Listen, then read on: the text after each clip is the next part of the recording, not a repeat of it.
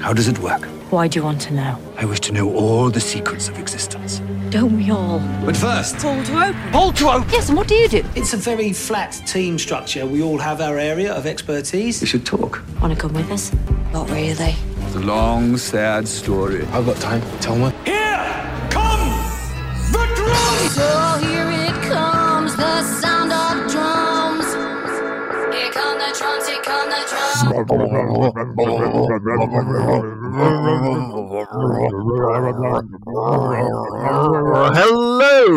and welcome to Pull to Open, where we have the very muffled sound of drums. This is a Doctor Who podcast, in case you didn't know, and we are the only Doctor Who podcast out there listening and watching the show in very, very random order. My name's Chris Taylor. And I'm Pete Paschal. And yeah, Chris and I are a couple of guys, a couple of journalists, a couple of Doctor Who obsessives who have been obsessing about the show and nerding out about it for most of our lives. We figured why not share that nerdiness with an audience that'll really appreciate it, which is most of the which is not the other people in our lives. but you folks, you the fan. You, you, know, dear you. listener, you, Yes. you know who you are, you Pull to Open fans, and many of you will know where we've been previously on Pull to Open. Four episodes ago, we were at our first Sylvester McCoy story, Battlefield, which has interesting connections to where we're at today, not least of which because it reminded us of Monty Python. Uh, three episo- episodes ago, we were also back in Old Who with the two doctors, a Colin Baker, Patrick Troughton joint, and uh, we learned all about why vegetarianism is cool. Two episodes ago, we were on Tom Baker's only Cyberman story, Revenge of the Cybermen, and we saw why it was Tom Baker's only Cyberman story. Uh, and then last week, the randomizer heard our prayers, our desire to return to New Who, and it took us to the Jodie Whittaker episode, Rosa. And now, here we are, stuck in the new show series, specifically stuck in new show series 11. We've moved from episode 3 to episode 8. We have gone from the historical or pseudo historical Rosa to the historical or pseudo historical Witchfinders. Wow, wow. Let me first get a little bit of a if I could do a clap emoji somewhere here Yeah. in the Zencastr, I would. That was a very great summary Thank you. of of where we've been lately and sort of our also our emotional journey yeah, of it's praying to be back in New Who. And it, boy, boy, did it answer us in a big way. I mean, we're not like it rocketed us forward to the most recent era yeah. Doctor Who, which is obviously is very apt because we're uh, just weeks away now from the centenary special. We are, and and yeah, it's sort of almost a gift that we've we've been uh, asked by the randomizer to give the Whittaker era a closer look and Hmm. and almost a rewatch, right? Because it's. I, I don't know about you, Pete. I, I hadn't really uh, rewatched a lot of the Thirteenth Doctor's stuff. yeah, me Um, neither. Yeah, This is the first time I've I've rewatched either of these episodes, Rosa and the Yeah. Witchfinders, and And I feel like it's giving us good ones to rewatch while sort of leaving uh, Demons of the Punjab, which I think is easily the best episode of, of that season of Series 11. Um, uh, but still giving us a couple of really good historicals and definitely focusing on on the the setting in the past more than the future, Earth Mm. more than space. Uh, the randomizer has preferences, and and do you know what? Do you know what, Pete? It it also it answered our question. you know what? It, it- remember a couple of weeks ago we uh, I think within our within our feedback loop within our news we were we were talking about King Charles, King Charles III, right, yeah, as he now is, and we were asking our listeners, you know, if if, if there's any uh, story that has King Charles, in it, like you know, we sort of mentioned like he's briefly shown in the Idiot's Lantern, he's probably on the palace balcony during the coronation. right. Uh, he, you know, sort of tangentially mentioned in a few other situations this battlefield that had mention of the king. Another interesting reason Yeah. for the randomizers to take us there. However, we we said, are there any are there any others? Are there any other Charles references? Now the randomizer didn't a- an- answer us directly because it couldn't, because I don't think it, it can. I don't think there are any. Um, but it did take us to the only Doctor Who episode to feature a King of England Oh, in a speaking role. I think I'm right, right? Because King's Hmm. Demons, we've been there. That was not actually King John, right? mhm, right. It, it was Kamelion the robot. Um, I and, you know, and I just went through the codex the other night, kind of trying trying to look for examples of of kingly appearances in Doctor Who. I don't think there are any others. It's true. It's been more Queen obsessed. Exactly, Which- we've had which- Elizabeth I many many times, Yes. but no kings. Uh, so this true. is Yeah. literally the closest that it could possibly take us to a King Charles III episode, uh, because of course James, uh, his his son, uh, King James, was uh, was King Charles I. So there is sort of a connection here. Yeah. And uh, yeah, once again, I'm scared of the randomizer. Yeah. Kind of like. I kind of like Doctor Who's casting of kings a little better than maybe the real world, but um, Yes, No, give, it, give us King Alan, King Alan the First. I was King- I was trying to go through the time space visualizer in my head as you were talking about early, you know, depictions of royalty, Hmm. and I actually went back to the time space visualizer in my mind into the Chase, where they they they peek in, and I thought for a second, was there a king? No, it was actually it was Elizabeth the First because it was Yeah. like uh, Uh, Shakespeare was in her court, and there was some little back and forth there. So yeah, yeah. no kings there either. No kings in Doctor Who except for Alan Cumming. And we will get to him. But first, we have what we call our feedback loop. Pete, what's the feedback loop? The feedback loop is where we dive into Pull to Open the podcast and how it's interacting with the real world, such as the internet is, because we are on the internet. So but real. people uh, review the podcast, they leave us comments, and we have uh, we like to talk about the highlights of that in this part. And we're going to lead off with reviews as we always do, and this time uh, with reviews, which by the way you should leave. Mm. Uh, the reviews are great. Uh, we love them. We love to read them out on the air, and they really help the podcast with their visibility in the Apple Podcast app. So even if you don't use that app, please go ahead and fire it up and leave us a review. Um, also, wherever you're listening to this, if you are able to rate or review the show, please do so. Uh, again, really helps the app. Uh, the app. it probably does help Helps. the app, but it also helps the Yeah. It helps but- the app to be used every so often. It's like stretching muscle. You gotta, you gotta do it. Just Your podcast just- app wants to feel wanted. exactly. So, what I have here, though, is a bit of a correction on our last review. So, we read out uh, one of our most recent review, which had a very clever, clever title of a blue box. Yes. Uh, but I really tripped over the handle, and it was, I think I said it was Dajo Zen one. And Yes. that's the best I did. When I, if I just sort of thought about it for a little longer, um, I would have realized it's the chosen one Yes. and, as in the chosen one. And I want to thank uh, Joe Cyberpunk Rep for setting us straight. Yes, I love it. I love it. If, if we if we'd been you know better better Star Wars fans and uh, not not thinking in a Doctor Who fan context, maybe we would have gotten that one. I know, I know. I don't know. I don't even know if I have any Star Wars Easter eggs in my background today, but um, thanks so much again for that great review. It was a really good one, and you too could get your handle corrected on, on air. That's right. You can even mention two weeks in a row. Leave a perplexing, a good review with a perplexing handle, and we'll be glad to uh, give you a one-two punch. Uh, so, thanks again, Joe, and go ahead and follow him if you find that on the socials as well. After you follow, of course. Pull By open wherever we are available. Uh, uh, TikTok, pull to open, Twitter and Instagram, pull to open 63, and YouTube.com slash pull to open. We're on all of it. I have to say before we before we leave that that Josen one and the uh, the blue box emoji, this reminds me that that RTD himself has been using emoji as sort of uh, Doctor Who uh, hint. Uh, fact, so Mm. you know the, the Doctor Who Do emoji tell. thing is Might so hot. this. It's so hot right now. Uh, yeah, he pre he previewed the announcement of Ncuti Gatwa as the as the fourteenth Doctor with a uh, uh, a tweet that was just, I believe it was two hearts, two heart emojis, a plus sign, and a blue box. Oh, okay. Yeah, yeah. I sort of so remember this. But has he been up to anything lately?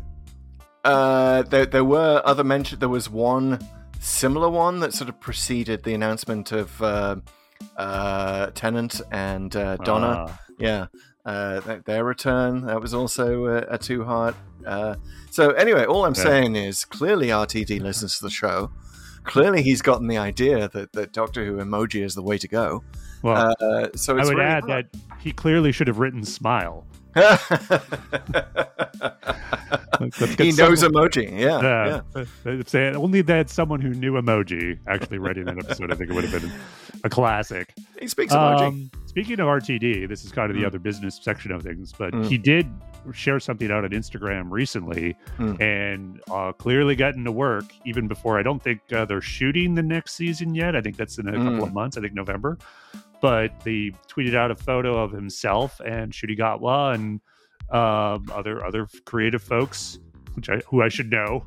obviously working on the show but they're obviously hard at work on the next season season what is that 12 13 no 14 i guess right well, flux was technically the series 13 thirteen. Yes. Yeah, So fourteen will be the next one. wow apt Yeah.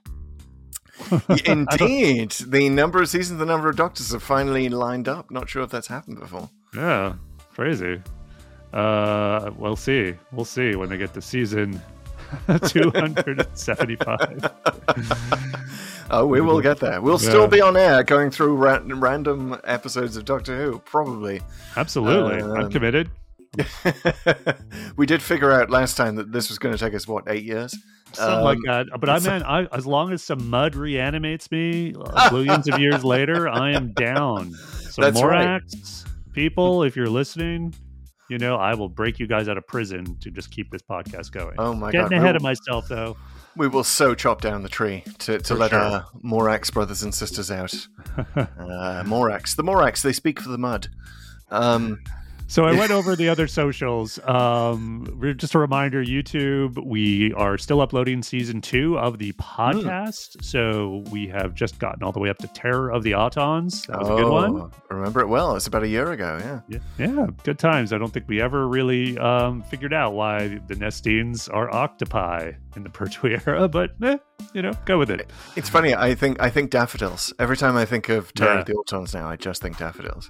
Totally And, And- uh, and yeah, creepy. yeah, it's sort of, yeah. It's, it's it's it's this sort of happy, joyous uh, celebration of flowers in my memory.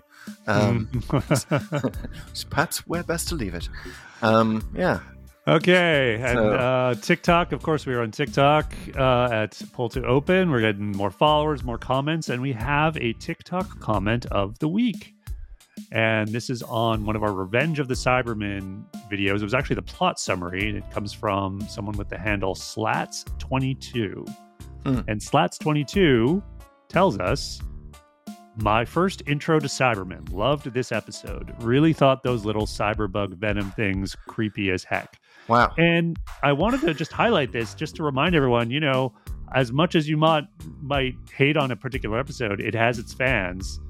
And Hmm. we did find like a lot to like about Revenge of the Cybermen. I mean, there was it, it sort of starts out strong and then completely collapses under the nonsenseness of its plot. Yeah. Um, but, but, someone loves it.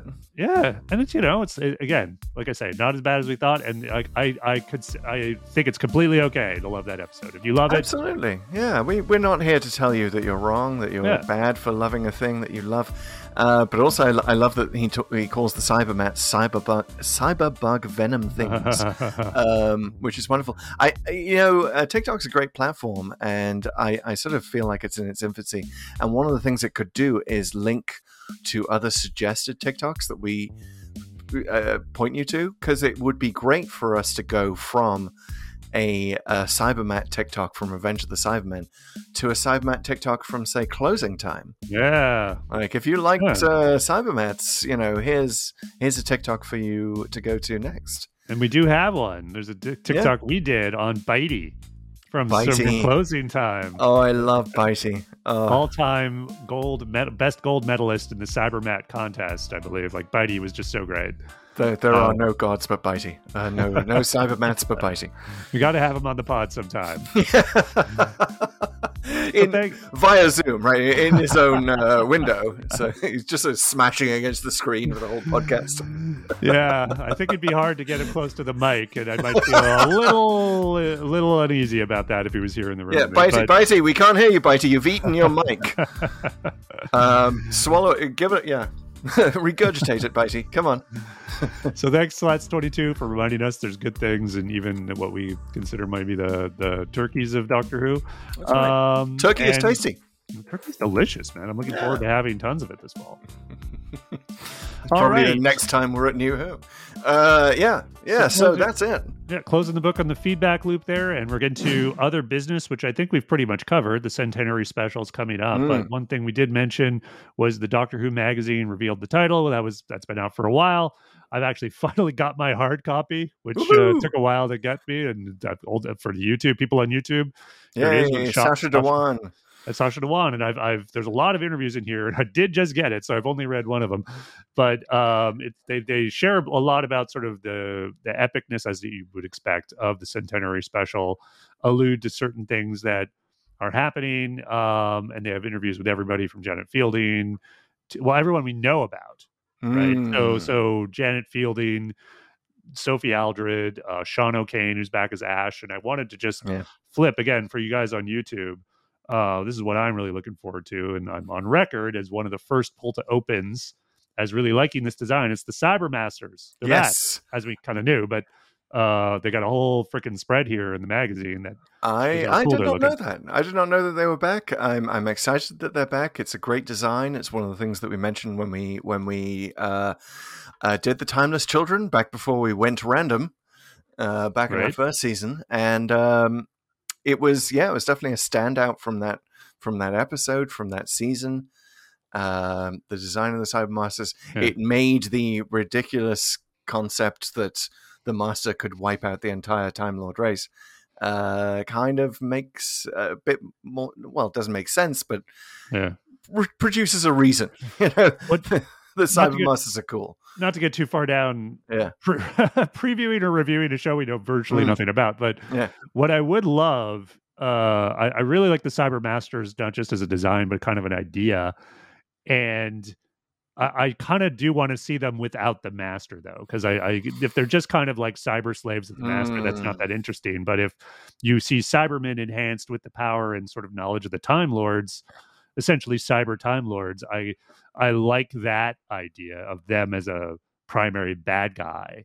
Yeah, I like the, yeah, a cyber lord president would, would be fantastic. And I, I also kind of love the idea. You're you're taking me into interesting headcanon territory. Uh, which is the, like, what if they were like Oswald in um, in uh, Asylum of the Daleks? They didn't know they were Cybermen. They thought they were just Oh, Time Lords, kind of continuing on. Right. Uh, or like know, Bill, even there's some precedent Yeah. for that, right? With Yes. the Cybermen. exactly, Bill. Yeah. An even better example uh, in the Doctor Falls. Bill is a Cyberman. Yeah, I like Um, that. And they're Mm. this kind of like somehow the cyberizing of them gives them almost like it's almost like this is the thing. The Cybermen have. I, I shouldn't go too far down. This is a tangent, but they're sometimes like zombies, yeah, and sometimes they're like vampires. If you think Yes. about it, right? You know, and so sort of you can play out both of those things in an episode like that. And I, I just, uh, I really think there's a, there's a lot of ripe stuff to be mined by finding this cyberized uh, versions of other things and not just sort of this this Yeah. human human plus technology thing, which is interesting. I like the Cybermen. Don't get me wrong. It's just like you know, let's let's keep keep experimenting. Let's keep trying new things. I love it because it sort of sh- it sends a shiver down my spine at the idea of the Cybermen not knowing that they're Cybermen, and it's Yeah. you know we do we do love if you're f- new to Pull to Open the Pull to Open universe we uh, we do love our head headcanon here on this show. We do Mm. love to take a tangent into what might have been and what might yet be. So uh, definitely not out of character for us at all. However. Uh, we are going to close the book Are we? on the feedback loop. Must we? Must okay. we? Uh, Well, the feedback because it is- that yeah. time. It's time. It's, It's, that time. It's the time that, that Peter's procrastinating on because he has to summarize the episode that we're talking about, The Witchfinders, Right. uh, in a segment we call TLDW. Too long didn't watch or too long Doctor Who, you choose. Um, and what we do with these is we give you 30 seconds per classic episode, one minute per new episode to summarize the show uh, with no with no notes open on your screen. Right. Yep, they're all Uh, On. YouTube, you can see yes, the Pete's face grows slightly darker as the as the deadline As the looms. windows disappear as I windows do hide disappear. others from the finder, and even the Zencastr is no longer visible. yes, it's not that we have dramatic lighting uh, here on Pull to Open. It is just merely the closing of the windows. someday, So- someday. So, Pete, how are you Uh, feeling about summarizing the Witchfinders in one minute? I'll be honest with you, not great. I mean, uh, as you sort of demonstrated even in Rosa, which was even Yeah. I think more straightforward. Um, these these new Who ones are hard because are. there is a pacing difference between the classic series and the new series, and the new series just sort of inherently crams more in, I believe. Mm. Um, so there's that, and this one is like there's a lot of kind of back and forth in this one. I feel like more than it seems. Um, so There's a and- lot of plot. There's a lot of plot in New a lot of plot. This is what we're discovering. Uh, our our muscles are out of practice. Our plot Yeah. summarizing muscles have been become used to the high oxygen environment of classic Who, um, Mhm. and and now here we are taking them to the altitude training. in Yeah, yeah, So I'll do my best here. I'll, I'll- obviously, you know, it's a, in TLDW. It's always a question of what you leave out, what you prioritize. So um, it's not uh, it, can- it inherently can't be comprehensive. So I'll uh, I'll try to be really selective and not go down any rabbit holes. And that's the Right. best you can do, man. Good luck. Good luck with the mud and the tentacles bubbling up out of those rabbit holes. Um, Don't get trapped by the tentacles. All right. The official pull to open summary in the witch of the Witchfinders. I'll, I'll Mhm. take that again. The official pull to open summary of the Witchfinders starts in three, two, one, go. the doctor and the fam are going back or trying to go back to see Elizabeth I, but they keep missing and they actually end up uh, pretty close in the early 17th century in Lancashire. And uh, there is a witch trial going on. The doctor says, "Don't interfere," but then she loses that resolve on seeing the witch, the person being drowned. Uh, they get drowned. The doctor pretends that she is actually a witch finder general to the local person, who's this woman named Becca Savage, uh, who has actually been executing a lot of women because they're witches, and so she tries to uh, uh, stop her uh, in any way she can. Uh, a plot twist: King James actually shows up because he's been hearing about the heroism of this woman executing witches in the name of uh, defeating Satan, and so the Doctor and the fam uh, really try to find out what's going on. Yaz finds out uh, that there is these uh, the this weird mud stuff that's actually reanimating corpses. The Doctor realizes there are these creatures, the Morax, Um, that come out of this prison and then somehow. But keep stops going. them from uh breaking out of that prison uh but the king actually kills this becca savage person who's been taken over by the morax. And uh it's it's uh, sad but they have defeated the morax and re-imprisoned them. And uh, the doctor gets king james or at least tries to persuade him to stop uh killing witches and they all leave Uh, uh, yes, well, Way okay. One minute and 22 seconds. Uh, I, I, I- I- there's too much to explain here. There I mean, too I, I- I'm much, sorry. yes. I, I don't know where I would have. I mean, I kind of know. Like, I probably should have practiced it or something because it's like there were. I left out a lot, even going a minute twenty. That, that's okay. It's okay. It's not. Yeah. This is not a reality show where you'll be Mm. ejected from the podcast for going over time. That's that's later in the pull to open development Yeah. uh, when this turns into a really nasty podcast. Um, but no, no, Wait, you will. it's the Inferno World uh, podcast. Built to Open. Yeah, yeah. If if I wear a fake mustache, like a tune Yeah. in one, one of the week, I've got a fake Some leather eye patches. Uh, we'll Watch order out. those off Amazon. Yeah, I'll, I'll just do a sort of swing around in my chair and I'll be leather eye patch. We've all got one. you doing in that get up, Chris? okay. I love it. I love it. Uh, but no, no, no. It's a really tough one, and it's. Yeah. I'm sorry you had to handle this. This, this. There is a lot going on. You do sort of have to bring King James into it, which King James was apparently a, a late addition to the story. Hmm. Uh, the story was, which is ironic because the story was originally called Demonology, which is the name of the book that King James I wrote about witchcraft. Uh, that is Mhm. glimpsed re- briefly uh, on the uh, the table of, of Becca Savage uh, in in this show. Uh, he but did yeah, a lot of writing that game, James. he really did. My God, uh, he he wrote three books. Uh, he did not write, uh, obviously, the translation of the Bible that bears his Right. name, um, but he did do two other ones. Um, uh, basically? Uh, well, no, not quite that length, but yeah, he did do demonology because he was Right. actually Witchfinders is historically accurate in a lot of ways, and one of the ways is he was obsessed with witches, and then the other ones he kind of uh, was obsessed with the divine right of kings, Okay. um, which would cause his son King Charles so much trouble and would cause him to eventually lose his head.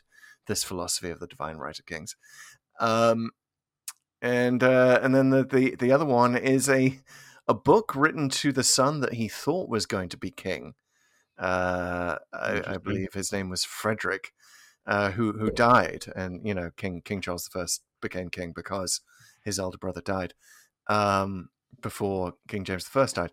So it's imagine being poor Charles the First, and your dad has written this entire book to your dead brother on how to be a king, and like you, you, there you are, like doing doing the line from uh, Walk Hard, if you remember that film. The wrong son died um, you know so Yeah. yeah. so fascinating for a lot of reasons um obviously king the, the existence of king james in this sort of kind of throws a, a lot of spanners in the works and the first spanner is named alan cumming because yeah.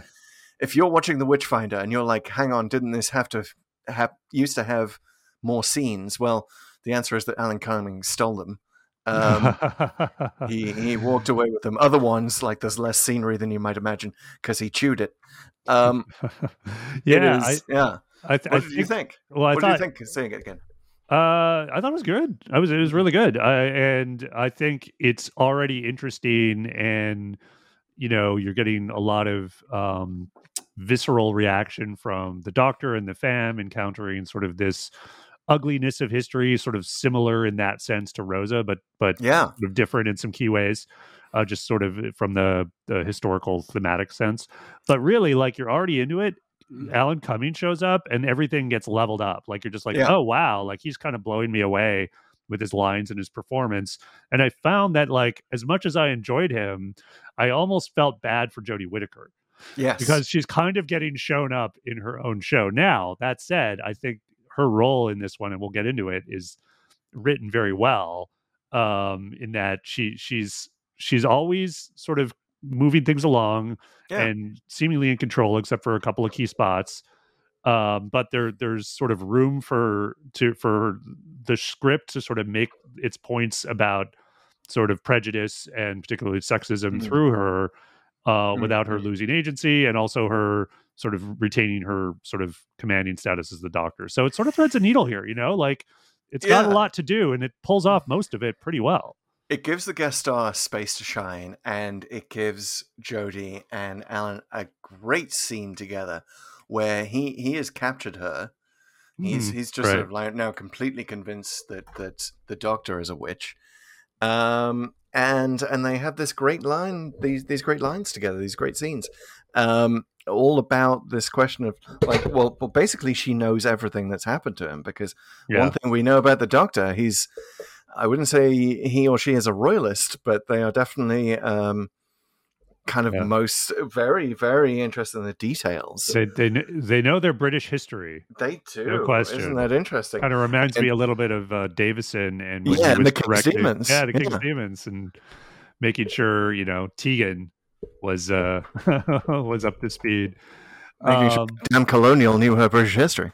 yeah yeah but it's um but yeah generally i think the witchfinders is good i think plot wise it um it's actually okay uh i guess when the morax show up and particularly when becca savage is taken over by them i feel like there's a kind of a downgrade in the villainy of the episode because the villainy is i think very good when it's that historical ignorance the witch trials and sort of like you you understand it, but obviously you hate it and disgust it, and we're feeling what the fam is feeling, you know, knowing that they can only do so much Hmm. and can only correct so much by um without you know going to war with these people essentially right um but the the, the when it, when they become the Morax and it's kind of just another alien of the week, Mm. that just sort of inherently becomes a little less interesting. And I know it's a Doctor Who show, and you kind of expect that, Um, but you know, it's it's it's it's kind of like they're there to sort of layer on the creepy stuff with the zombies earlier, which Yeah. works, right? That's even that's creepy as hell. My daughter, who watched this with me, she had a hard time going to sleep that night. So oh yeah, I can got- believe it. Parent of the year award after this one, by the way. those Um, those mud creatures, they're they're pretty terrifying. Like the the, the shade of gray Yeah. on their skin. There's just something about that. Well, It's especially the the lead one, who is the I Mm. forget the name of the character, but she's drowned in like the first time, uh, the, the first person old drowned. old mother Twiston. Yes. Yeah, Mhm. she she got her like her makeup and everything is perfect. Like she is Mm. super creepy. Like you do not want to be anywhere near her. The other ones, like when they get the other corpses, I, I'd see. I, I think they were just rushed. You know, they were just like we we can't do the full on thing for all six of them, and the other ones clearly look like they're just you know dimly lit in a music video. But it Uh, was it, it's beautifully shot. We should definitely give a shout out to Sure. to the director on this. Um, which, by the way, I believe first first Doctor Who story ever to be written and directed by women. Yep. Um, and uh, the the direction on this is great. It's very horror movie. It's very sort of low angles on the the mud zombies. Right, make them look Mhm. way creepier than they Yeah. are. There's that great scene where we pull back to reveal that there's tons of them have all escaped from their graves Mhm. right after we've just dealt with one um which is yeah you know it's m, m night Shyamalan worthy uh esque kind of you know just in uh, visually speaking right Yeah. it's I will get my worth it to criticism in here, though, Mhm. that I've said before about things. They don't do enough, and uh, they Yeah. do some things like they kill. I, I forget the king. The, again, I should. I should probably uh, try to prepare for this, but the the king's protector gets killed by Mm. one of them with sort of this force shock, which again I think is kind of a Yeah. bad choice. I mean, I get that it's this isn't a horror movie; it is Doctor Who, right? So there's a certain there's a limit to the gro- the gruesomeness yes um, but you can at least allude to it. You know, you don't have to show the gore, but I, I would have preferred a much a little more visceral danger from the zombies mm. because at some point I'm kind of thinking, are they going to do anything? What are they going to do? And I kind of wanted. I, there was a missed opportunity here to have a little bit of Night of the Living Dead vibes. Like yeah these things yeah. are really threatening us, and we're we're in visceral physical danger, which you never quite feel once they show Well, up. yeah, yeah. You either go that way. I think you're right. You either go that way, or you go into pure historical. Now we were Yeah. we were talking about this last week about with Rosa, like the you know racist dude from the future, uh, Mm-hmm. Krasko, who uh, instigates the the attempt to stop Rosa doing doing her protest.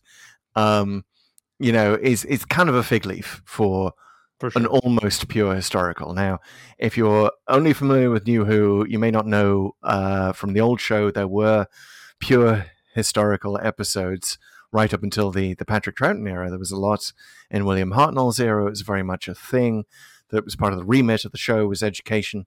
So you had a lot of shows like uh, you know the Reign of Terror, or episodes like the Reign of Terror, uh, or you know the Massacre, and stuff like this, where it was just a historical event that the Doctor was going to, or indeed uh, an unearthly child technically counts, right? yeah. Um, and uh, so it's built in right from the start, and they stopped it officially with the Highlanders. Black Orchid in the Peter Davison era is technically pure historical.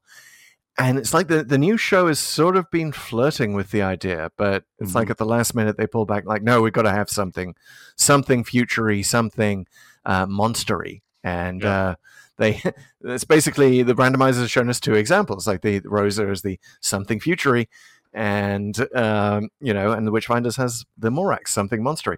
Now, my my problem with the Morax is, uh, you know, I'm a word guy, so it's going to be mainly about the name.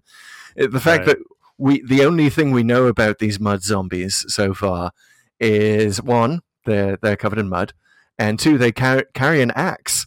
Like that's their defining feature. They like to pick up axes, even the axes that the fam has stupidly left lying around in in the house. In Becca Savage's house, they're like, "Oh, she keeps an axe under her bed. That's interesting. Oh, look, the mud creatures grabbed the axe. We probably should have had that." Um, but we should have so- to that guy. Yeah. so first of all, so you're thinking about these creatures, right? In a shorthand, you're thinking the word axe, uh, and then they show up, and, and and then they reveal that their name is More Axe, um, not less axe, more more axe. Um, but Yeah, also it's, it it's, it's actually almost M O A R, isn't it? Like I think it's almost actually spelled that. I mean, I guess the A is on the other side. Morax, more. um, but also, it sounds just like Lorax, and maybe this is just an American thing. I don't think you know Dr. Seuss wasn't as as uh, common in the UK, at least outside the Cat in the Hat. I, I don't remember the Lorax growing up, but certainly, you know, a, U, to a US audience, this is like it's the Lorax, but with mud. Like Yeah, Lorax speaks for the trees, the Morax speaks for the mud. it's definitely one of the lazier names. Honestly, one of the Mm. lazier al- uh, aliens, and, and plot wise, I'll I'll, I'll uh, point out just because it's like they do this thing again, almost needlessly making the scale Mm. absurd on the timeline because they're like, well, this this jail for the Morax has been there for billions of years, which is like Mm. billions, really, because that's like predating most life on Earth, and that's fine. I guess you could say that someone created a prison billions of years ago on some rock that just happened to turn into Earth. I guess that's the implication. Yeah. It is a like, it's almost like you don't even want an explanation, right? Like it, it's sort of you don't even want to think about it because it kind of ruins it, and it's all just twisting this plot into the the witch trials of the Mm. 17th century, and you know they, you could just say anything. You could just say like, well, because uh, they would like to vacation here in Lancashire, like uh, these, these it's like their hunting ground or whatever. It's like they, Every yeah, now and then they- they- Hill. they gather some berries from Earth. And they decided, hey, this is a good spot for our prison. It is interesting going back and forth with the new show and the old show. This is a problem the old show had as well, right? We ran into this re- with Revenge of the Cybermen that Yeah. the the Vogan uh, people on that that asteroid uh, called Voga um, were there for like they've been around. They said they've been around for billions of years themselves, right?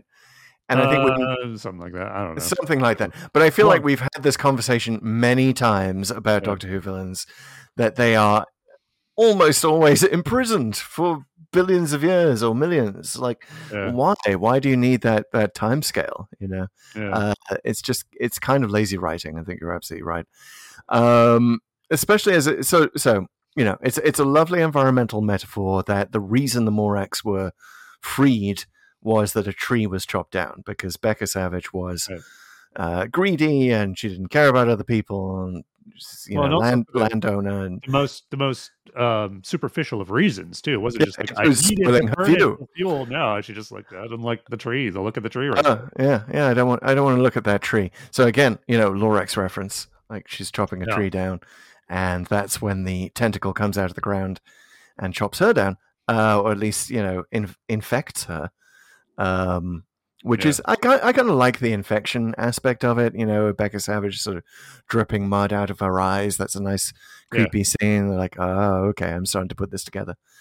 Um, Yeah, and you kind of can uh, feel figure out like from we've seen the zombies like oh Mm. That's what's going to happen to her, and so uh, I think that yeah it works really well. It works as a very good uh, plot device just because it's like oh okay she's not just killing uh, people to sort of appease Satan uh, and accusing them of witchcraft. She's actually trying to hide her own um infection. Mm, yeah. know, Yeah, it's- right. that that sense of like you know she's she's projecting Yeah, uh, her hatred, know, because because it's happening to her. Is- Yeah, yeah. Yeah. So speaking of things that that happen in in Doctor Who quite a lot, uh, that I think are handled well in this one is the the Doctor's mention of meeting historical characters can often be, or or sometimes being historical characters, as we saw, saw in Rosa. The Doctor basically says that she's Banksy, um, and uh, uh, you know, in, and this in this case, it's uh, Houdini. Houdini makes a, a wonderful, I think, well, very well judged uh, appearance in the script where that is how the Doctor explains that she she escapes the chains in the ducking chair um, because of quote a wet weekend with Houdini. a wet weekend. Okay. A wet weekend. I love that because it just you know. Does that mean a- it's an open bar? I mean, like, Mhm. I mean, there's so many ways to interpret that, which is, I think, uh, what is wonderful. Like, there's there's no like you know when when Clara would talk about going and making out with Jane Austen, like there were no two ways to interpret that, right? yeah, Uh, but if you sort of make it ambivalent and ambiguous like this, like the Doctor had a wet weekend with Houdini, what does that mean? Who knows? Make up your own headcanon. um, Yeah, totally. Yeah. And I think it did- notably, it's I think the second, at least the second mention of the Doctor meeting Houdini. There was a Pertwee episode Ah, where he frees himself from some some rope or something, and he sort of for some reason can't remember the name of who taught him, and it was he, he, utters out all these H names, and of course at the end it's Houdini. Um, so so can I can I uh, include one historical fact here that I love, and we'll we'll maybe get to Chris's historical corner later because Oh, I have a lot have- to say, a lot to say about witch trials and about ducking chairs. I We- feel like we've been in the corner this whole time, but okay. Right. We're corner adjacent. Um, but I just, since we're talking about the prison that is holding the Morax, Mhm. uh, Pendle Hill in, in Lancashire is a famous, famous hill. Famous for a lot of Oh, reasons, okay. actually, because we have so much history in Britain that it's just leaking with it. And the, the Pendle Hill witch trials are only one of like three reasons why Pendle, Pendle Hill is famous. But my favorite fact about Pendle Hill is that the literal translation of Pendle Hill is hill, hill, hill. okay. Because, because the word pendle it comes from pen, which meant hill in I believe uh, Cumbrian, an old, a very old language, Yeah. and then I think dull came from hill in Anglo-Saxon, uh, and then and people just sort of ran them together and then forgot what both words mean, so they added a hill because it's clearly a hill. Yeah. So, So literally, hill, hill, hill. it says it like a hill gets a little flat. there's a little There's a hill. on top of that, and then maybe there's an ant hill on the second hill. So you got Yeah, it's sort three of, hills. it- it's like a warning to hikers: hill, hill, hill. Like this is a serious one. Grade on this one is massive. Yeah. Don't even bother getting your bike up there. Yeah, Wow. yeah. So Okay. Pendle Hill, um, you know, scene of real witch trials, uh, or or scene of an area where people were put on trial. They were not burned. They were not ducked.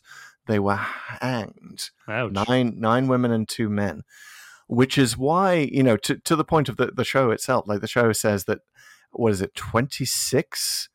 Uh, people have Um, been killed here like, in that's a uh, lot. I think it might have been higher. It might have been like 30 something. yeah, it's a Um, lot. Yeah. Becca Savage has yeah, she's she's killed or drowned 36 witches. And that's sort of why they have to do this thing at the end where they basically make it hidden history, right? We're going to Yeah. completely abolish the town. Uh what was it called? A Slimehurst? it's not a nice name of town. Some Um, some something- something Hurst Crag. Crag? Yeah. Yeah. I remember the word crag. Um, Yeah. yeah. it's uh, Bilehurst. Bilehurst. Bilehurst, yes. Bilehurst Crag. Yes, that's Yeah. that's a name you you wouldn't necessarily want to have on the map, so it's interesting that the king kind of announced it. But it's also interesting that they're saying that this massive ducking of witches occurred mm. completely outside of the historical record. Nobody noticed, nobody nobody wrote it down. Because the actual Pendle Hill witch trials are some of the best like we have the most documentary evidence for them of any witch trials anywhere. Oh, interesting. I assume Yeah. they all ended in execution, uh, all the hangings and. Uh, yeah, yeah. So, so there were. ever survived a witch trial? Like proven innocent? Yes, I I believe is that it the some proof of were. Their innocence was like they died. So you know, Yeah.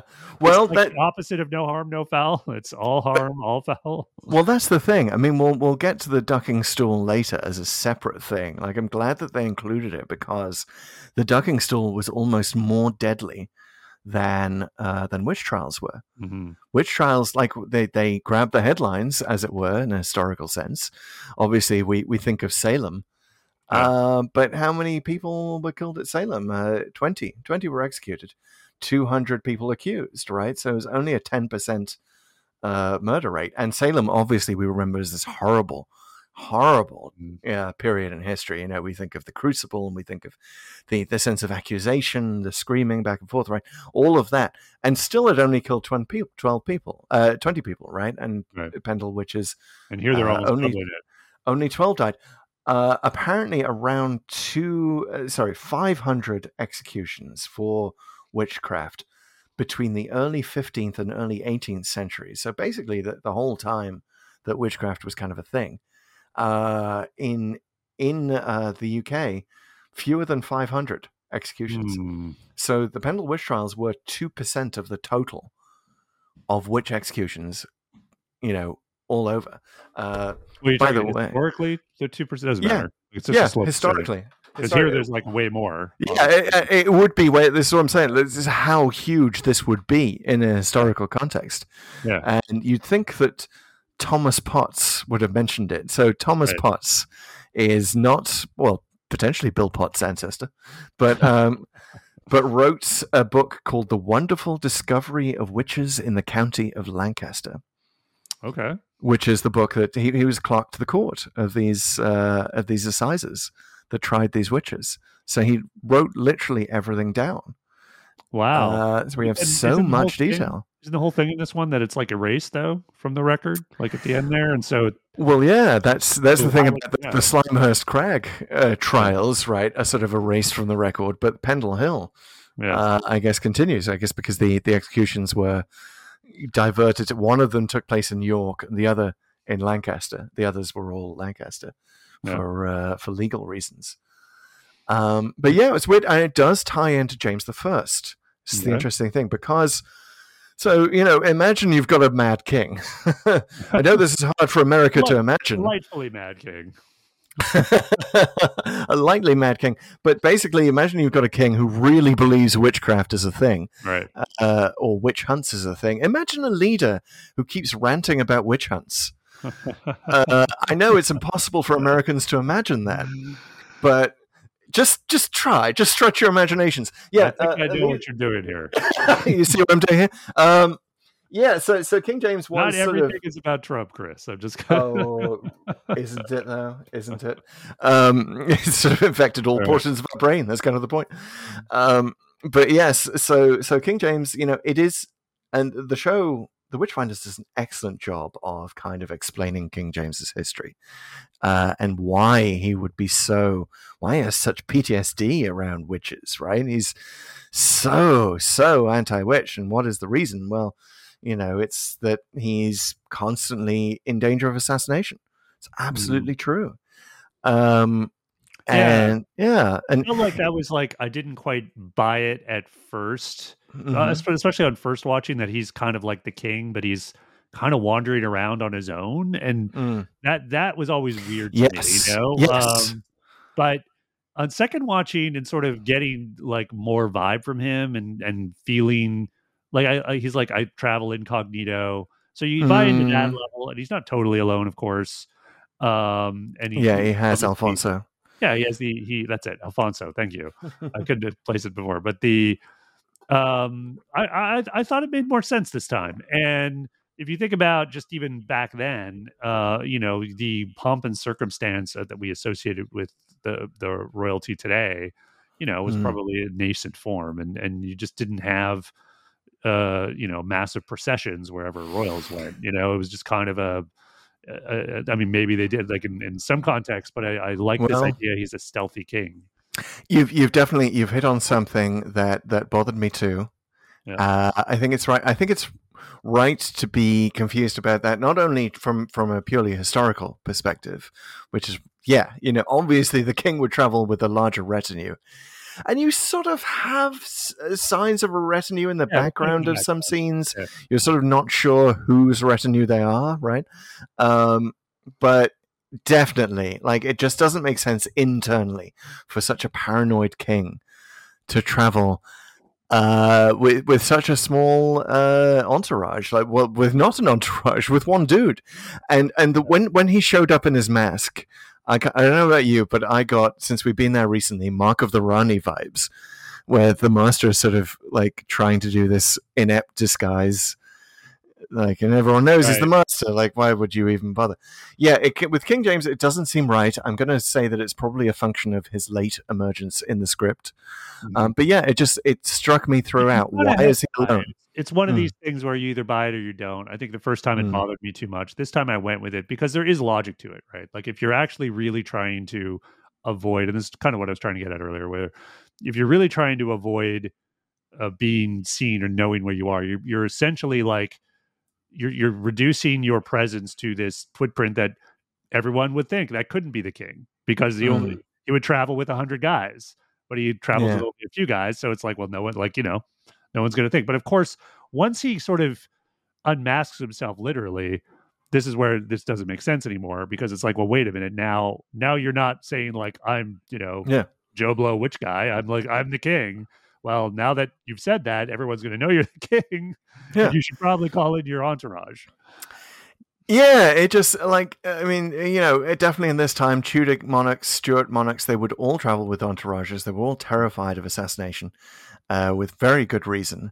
I mean, it is amazing that James survived as long as he did with the the gunpowder plot, uh, especially you know we all know about Guy Fawkes. Um, ironically, because of the mask. Um, but yeah, he was he was a super paranoid king. Totally would have traveled with an entourage. Doesn't make sense, even given what we know about him in the show. And the other interesting thing is, so love love Alan Cumming, love him, love him to death. In fact, I'm going to make an obscure Alan Cumming reference to prove this, which is that I love the show. If you can dig it out anywhere, you're you're a better internet searcher than I am. It's called The High Life and it was a BBC sitcom from the mid '90s in which Alan Cumming plays a a air steward uh, on an airline that's going back and forth between London and Edinburgh. You know, he's obviously you know playing it in his uh, home accent, his Scottish accent, which is again, by the way, great great reason to play James, who was originally a Scottish king. Um, but once you choose Alan Cumming for this role, you kind of know what you're going to get, right?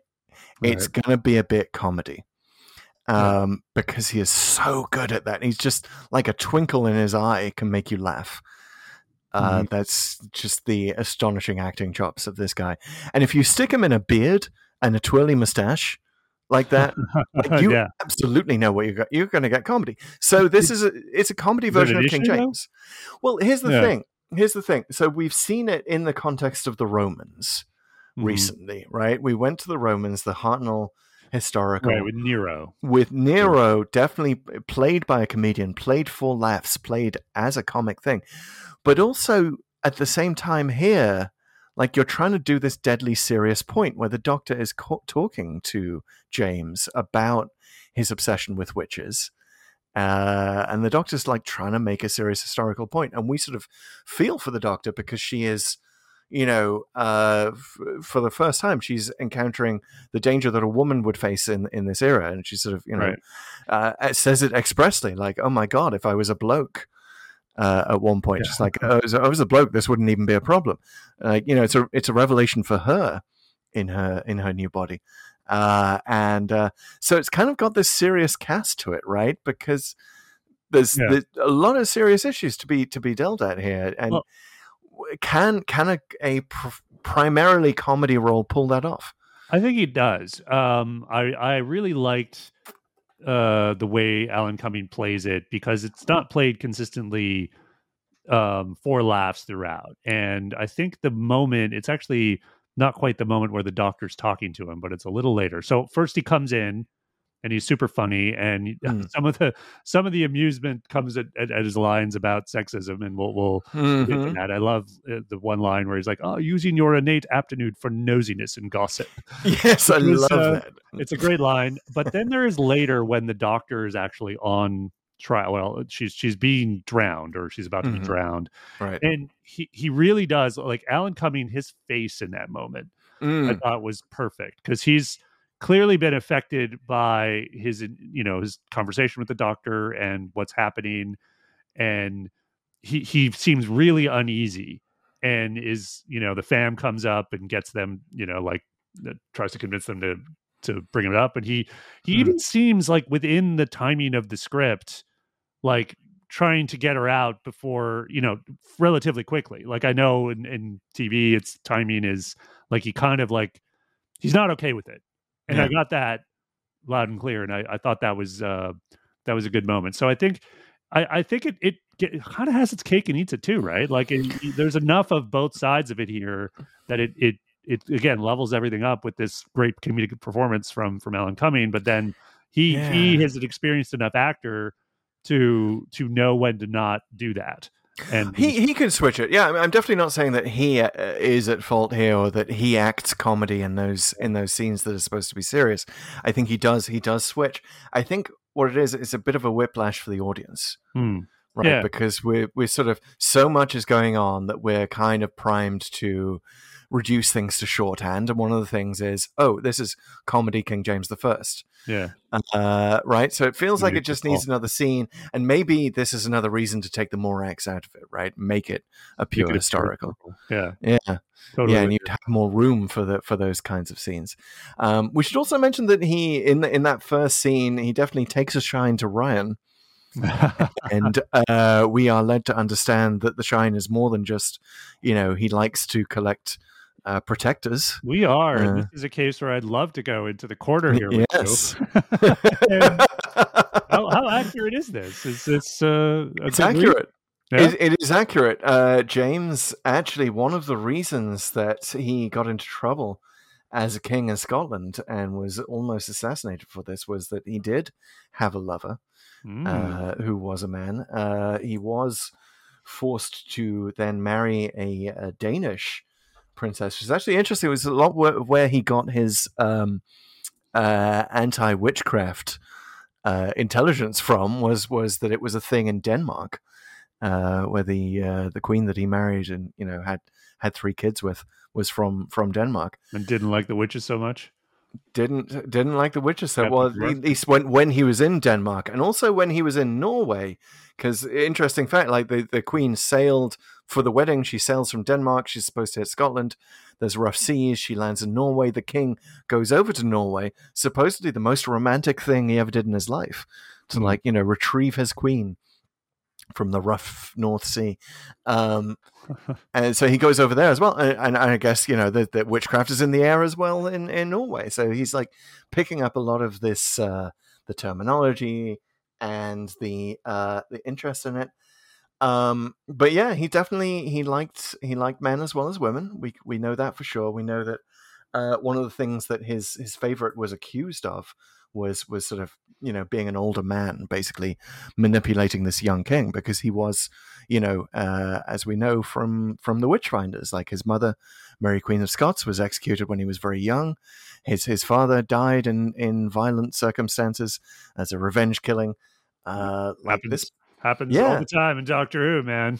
it really it. does. So he's like a great Doctor Who character for that Yeah. reason. Perhaps the you know the best reason to kind of introduce him as the first king, first English king in Doctor Who. Um, but he, yeah, so he, you know, he had this terrible, terrible regency as a kid, and everyone was trying to manipulate him, and that's that's one of the uh, one of the you know the strikes against this favorite of his.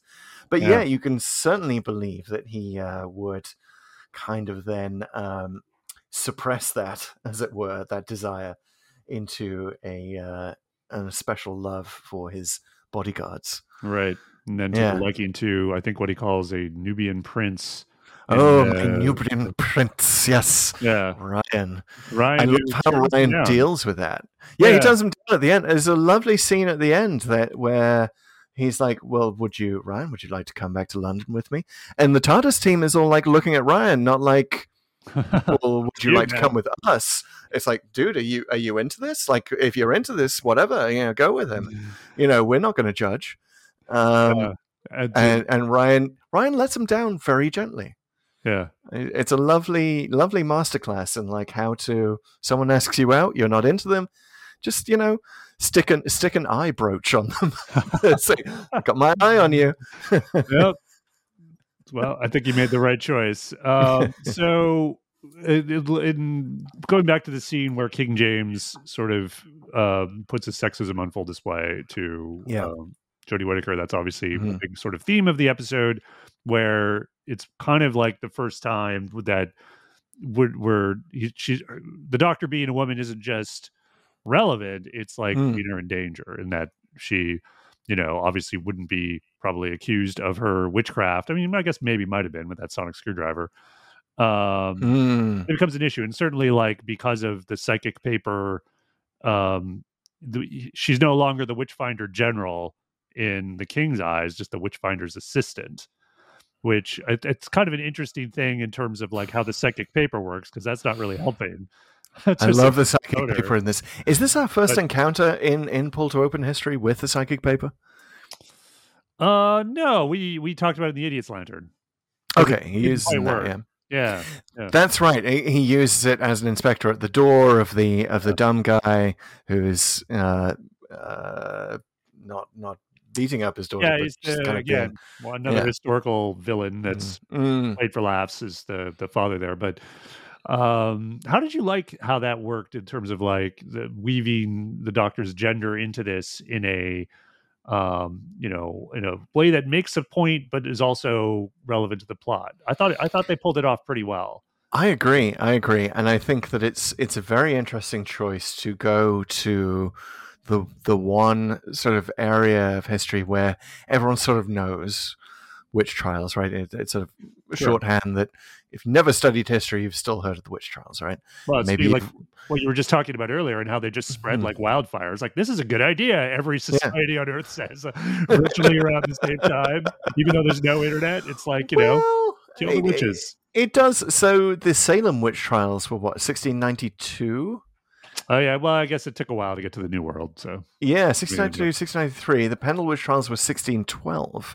So yeah, it did. Uh, it- you know, it's it's instant in in uh, 17th century terms, right? Uh, things did take a while. You know, you had to establish the colonies first, and then.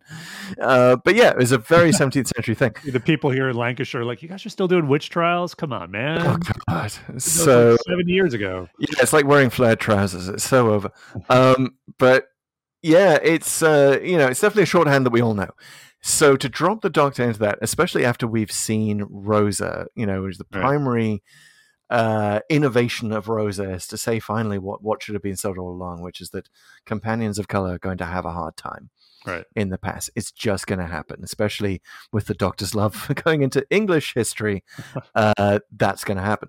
Um, but what is also going to happen, and it's interesting that the Doctor hadn't thought about this, because she does in in Rosa, she makes a reference to I'm still not used to being described as a woman Mhm. right? You you would you would take a while to to get used to that, but here we are uh, going to the one area of history and the one situation in history where it would be most difficult to be a woman. yeah Um, and it isn't necessarily okay. Let, let's let's have another segment from the corner here, because I'm going to argue that we're looking at the wrong thing here. It's not about the witch trials. Witch trials, when you actually do it by the numbers, like yes, it was you know often used to shut women up, as as the show Right. says. It was a misogynistic tool, which is what But- becca savage is doing to some extent Yeah. Sure. but not nearly enough as the ducking stool was. Mhm. Now, the ducking stool was used, you know, outside of witch trials quite a lot, okay and definitely used disproportionately for women, uh, for scolds, as Mm. as you know, women who spoke out were called quite often. Um, it was previously called the cucking stool. Uh, like ducking is a bit of a corruption. It was called the cucking stool because it. Okay. Pull to open listeners, I hope you're not eating at the moment, but uh, there was a hole in the bottom of the stool, which is why it was called the cucking stool, because there uh, is a word that I in in Northern English that I knew growing up called cack or cacking, as in cacking yourself, um, which comes from the Danish. You know, it's it's basically it's crap. It's the equivalent of crap, right? So it's the, the idea is you you would sit on the stool and you'd be so afraid that you would you would defecate. i Um, see okay Yes, that is the origin of it, and it was all I've never wanted to leave the history corner so, so much. but let's go ahead and finish the finish the thought. yeah, so it is. It does date back to the 13th or 14th century. It goes back to way before the witch trials. Um, you know, the witchcraft. Just just to bring in James the First for a second. Part of the reason that the Pendle witch trials happened and that it was such a big thing was that you know because James had written about witchcraft in this book, it was so the whole English legal system was trying to adapt to him. Mhm. It's been like, oh, oh okay, we're we're, we're uh, arresting witches, witches now. Okay, uh, I guess we'll, like, you know, you have all these ambitious local officials saying, oh, I, I understand, Your Majesty. What Like, do we you want- have?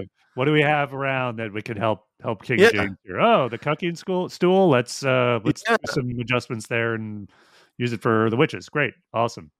Get to work. Exactly, exactly. So it's using the tools that are already there, Um, but also, interestingly enough, King James did attend witch trials himself, and non Yeah. Pendle ones, I believe.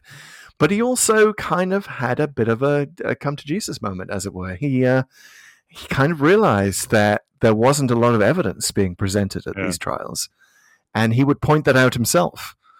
uh, Yeah. Which I'm sure the local officials were like, you know, make up your mind, dude.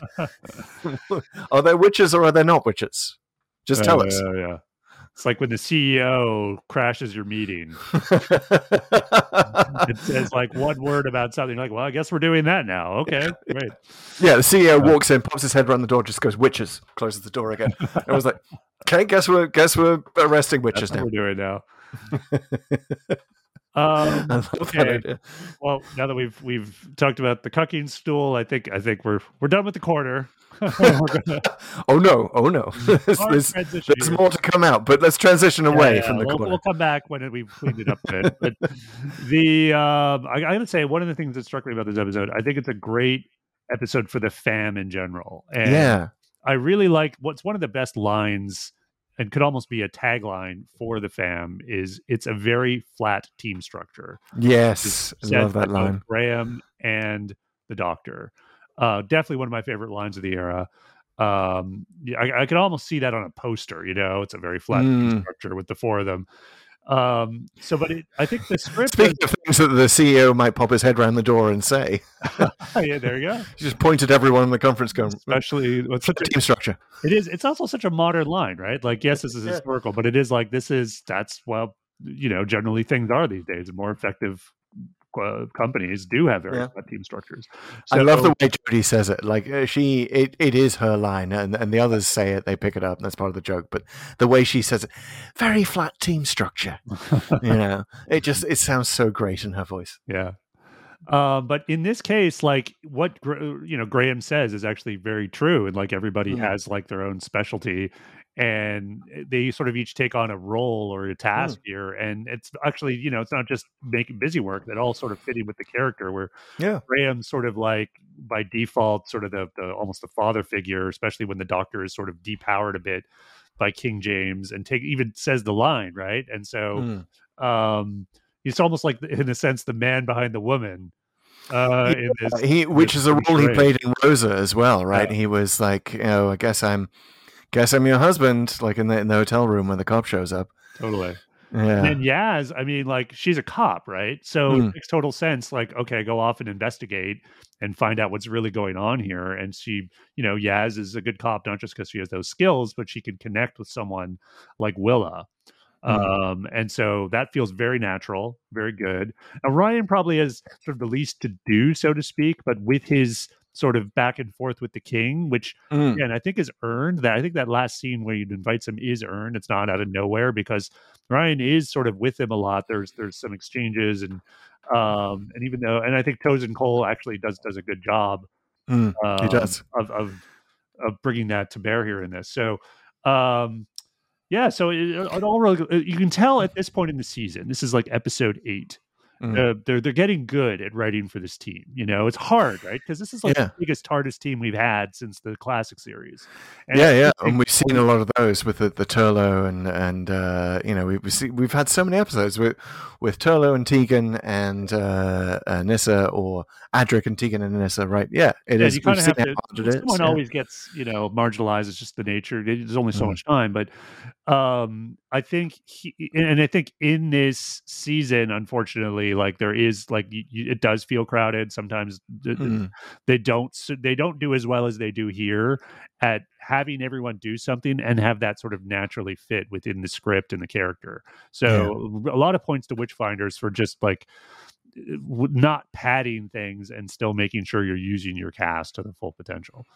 Yeah. Yeah, and I, I, to your point, I think everyone in the fam has a specific role in the script or comes to a great line in the script because of the roles that Mm. they're ascribed. Uh, we've talked about Ryan's role with the king of like you know gently gently refuting the king but also kind of talking through stuff with him it's Yeah. it's you know it's a great necessary um, foil in the script uh, graham has that great line with becca savage where he's sort of like on the most basic moral level this is what graham is great for he's, he's kind of naive sometimes but on the most basic moral level, he has unimpeachable arguments, right? And he, he there's that great moment where he's like, "Why are you drowning all these women?" Um, you know, and she's like, "They're not good," and she's like, "How many?" Of, he's like, "How many of us are? Are you good? Are you Mm. good, Miss Savage?" And she cannot answer him. Yeah. She uh, she just sort of walks Well, away like, you know, my conscience is clear. Yeah. Are, you, yeah. are you a good person? Like that's a wonderful, wonderful Graham way of saying it, and really, really drives it home. And then Yaz's role is to basically talk about her experience of having been bullied as a Mhm. kid, right? And that's a great scene where she tells Willa about that time that she was bullied, and it kind of cuts through to exactly why Willa is afraid of speaking out here Mhm. you know why was something like this allowed to happen well you know both in the case of the witch trials and the ducking stool it was because not enough people stood out you know? A, a- mob mentality was allowed to develop. If you don't speak up then this sort of thing is going to happen. And if Yeah. you don't speak up it's because you're afraid of bullies. Yeah, and it makes total sense that um, Yaz would have something that's resonant in her life. I mean, again, you get some good character development here. I mean, you get Hmm. uh, a little bit more depth into Yaz and her past, and probably why she became a cop, or at least part of the reason. And you know, it's all sort of played out here. Obviously, not as much going on for Yaz as in say Demons of the Punjab, but you know, they're still finding Mm. finding the nuggets and they're coming out and it's good. And that line from Graham, you're dead on. And honestly, I think he's the one person in the fam, even including the doctor, who can really like give that line the most sort of gravitas and like really have it uh like he just, you know, Graham just is this kind of like the wise sort of grandpa and you don't you don't kind of don't want to disappoint him, you know? Like Yeah. like although Whittaker could have the line, it's like there's a harder edge to it when it's sometimes it's coming from the doctor. Um, Yeah, so yeah. in other words, like the doctor's less of an innocent for yeah, sure yeah. I mean, you, you would she wouldn't you wouldn't she wouldn't have quite the same reaction. She'd be more on their defensive. And I think uh, Graham, just the, the way he is, you you naturally kind of want to connect with him, and so Yeah. yeah, it works. Yeah, it totally works, and I think that. Uh, what, what do you think, by the way, about Graham's hat, the the Witchfinder hat that gets passed around? Uh, it sort of feels like they're using it as a comedy item, but then he kind of ceremoniously gives it to, to the Doctor at the end, and it's like the Doctor is now the chief Witchfinder or something, right? Yeah, I'm kind of a fan of hats as being sort of emblematic of things. Uh, you know, I mean, they are, and and uh, I think I this is a sort of device that get has been used a few times where in various things, and the one that I always sort of think about because uh, I saw it as a kid and it really stuck with me was a young Sherlock Holmes. So you kind of like Mm. He- there's a point in that movie where Holmes, as a, you know, he's like a teenager, he puts on the deer stalker Mm. looks like a goofball. Like it's just like everyone's just shaking their heads, like, dude, no, you never wear that. and at the end, it's like the la- one of the last lines Right. as he's pulling away in the carriage. He puts it on again, and just by you know, it's probably not even the same hat in terms of the production, but he looks better. It looks more apt and more appropriate given everything that happened. And Interesting. um, Yeah, just to draw a Doctor Who connection, uh, as we do with everything on Pull to Open, uh, Steven Moffat did the same thing with um, with Sherlock, right? Uh, there's, well, not necessarily the same thing because he puts on the Deerstalker in uh, one episode for for the press. Like there's a gaggle of photographers saying, "Hey, put this hat on, you'll look cool in it," and he does. so it's kind of reference there. But yeah, with Yeah. with this, I don't know. It just sort of. Do you watch uh, What We Do in the Shadows? Uh, no, do not. Great show, great show. Highly recommend it. we Very, We talked about this before. I don't know. Very funny. but there's there's a recurring witch's hat in that that Matt Berry's character is just inexplicably enamored with this hat that brings incredibly bad luck. Hmm. Uh, but he just thinks he looks really good in it. it looks exactly like this hat. you know, it's the same shape as this hat that Graham and the Doctor are passing around, which is the thing that. So we mentioned this with Battlefield, right? That it's sort of how much do you can you take a area of history that's been used so comprehensively as a figure of fun in so many things. The witch And, trials? uh, the witch trial. Well, specifically, I'm going to mention. I'm wearing my Monty Python T-shirt today Oh, the the the dead parrot uh, as a Hmm. reference to the fact that you cannot cannot possibly if you've seen Monty Python and the Holy Grail you cannot watch the Witchfinders without thinking of the sketch that I had to it was the next thing I queued up on my YouTube right was the the she's a witch burner sketch in Right. Holy Grail, which oh my god! I mean, it just like there's a ducking stool in that too. Like it's such a Right. part of uh tv culture comedy culture um or movie culture i guess uh that scene particularly like you know the, the whole weird logic of it right uh what do witches what do we want witches to do we want them to float why do they float because they're made of wood you know that that's sort of terry jones being that wonderful Well- sort of pseudo-scientist there Yeah, I think uh, what there's some. I mean, there's an inherent absurdity to witch trials, right? And they Yeah. say it multiple times in that, like, okay, you know, you'll die if you're dead, you're guilty, and you'll die if you're innocent, right? Like, so it's like, has no one like Mm. thought that through? Like, you know, like, what do you? This is you're just killing people, you know? So. Uh, as horrific as they are, there is this thing that is just so absurd and dark, uh, darkly absurd that you you have you can make fun of it. Uh, it's Mm. also one of those things where there's such a distance where you know it's it's almost like in the air. So you could you could do it sort of both ways in terms of like obviously there's been serious depictions of witch trials before, horror depictions and the uh, just thinking off the top of my head the the uh, Blair Witch Project. Um, you know you can you can do all that stuff that's true and uh, so you could you could flip it but i think there's a fascination with it uh, when you have these uh, just horrific crimes and you just think how did people think that way and you kind of have this you know like well let's let's depict it somehow to sort of try to understand it better Mm, mhm. um and you could you could do a number of different ways with it but it is more okay to do comedy since there is such a distance from it now like obviously no one's uh who who w- went through this is alive or you know, Yeah. generations past you couldn't really do the same thing with you know a modern day uh even even you know the holocaust uh, who- like let's not even yeah. go there right you know what i mean like it's it's but the more the further away you get from something the more you can kind of do things with it I mean, the, the thing about that sketch, and and that maybe the reason why it's so resonated and is used in other circumstances now, is because it sort of stands in for mob mentality, right? Yeah. Uh, uh, king mob, you know, all of that, uh, which is the thing, and it's definitely. Uh, I'm going to make another reference here and ask you: Have you ever heard of a game called Werewolf? a game called werewolf Yeah, it's sort of a. Like the, a the, there are different Yeah. versions of it. Yeah. It's it's also called Mafia. It's a game you play with a lot of people, okay uh, often around a campfire, something like that. Where, like two in in Werewolf, it's you are all villagers, but two of you are secretly werewolves. And night falls, and everyone closes their eyes. It's like a games master running this, and then uh, the the people who are werewolves open their eyes, point at someone. That person is dead. They're out of the game, and then everyone wakes up, and the villagers have to decide who they're going to hang as a werewolf. Right? So Can it be no one?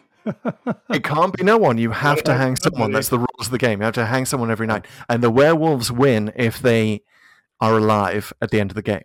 Yeah. Right? Okay. So it is inherent on the werewolves to spread concern Paranoia. and doubt and paranoia and to point a finger at their uh you know maybe their significant others who are playing the game or like anyone they, they feel like they just want to kill off or It's who like would be an easy sell yeah That's how you used to do Among Us when you didn't have iPhones. yeah I mean, it really is. I played games of werewolf that were reminded me very much of the Crucible, you know, uh, Sure. of that sort of sense of a rising mob mentality and you know the desire for a scapegoat. Well, The Thing, a very similar Yeah. depiction, Yep. like one of my favorite all-time movies. Um, you know, some some some of you must still be human, Yeah, otherwise you'd all just attack me, etc. So you kind of, but you got to figure it out. You can't just can't just go, okay, we'll be fine. No, the, Yeah. the wolves will spread and kill everyone. that's kind of the, the Cold Yeah. War version, right? You know, the Reds under the beds kind of phenomenon. Uh, you know, very much the same thing. But anyway, yeah, so yeah, so this has been covered, and it's almost become a cliche. This this idea of the mob mentality of you know, burn the witch, burn her, uh, and either you do it in an uber serious way, like the Crucible, Mhm. famous Arthur Miller play, or you kind of do it comedy like Monty Python does. And again, The Witchfinder seems to want to have it both ways. Right.